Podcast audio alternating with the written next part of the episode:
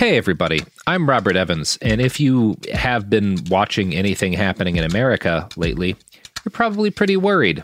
What with the far right insurrection to install an authoritarian fascist state that just happened, and the promised additional far right insurrections to try and get things right where they got things wrong before, and all of the other terrifying things that are happening. The violent fascists in the street with guns threatening to hang and execute political leaders. It's a messed up time, isn't it, Prop?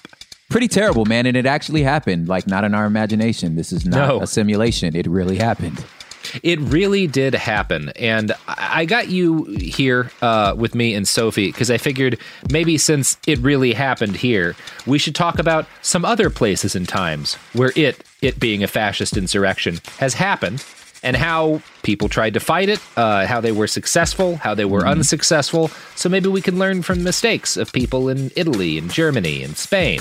Yeah, maybe we can learn from their mistakes so we don't make the same for once. Yeah, that would rule. I like not making the same mistakes that led to dictatorships in other countries. That'd be rad. Me too. Yeah.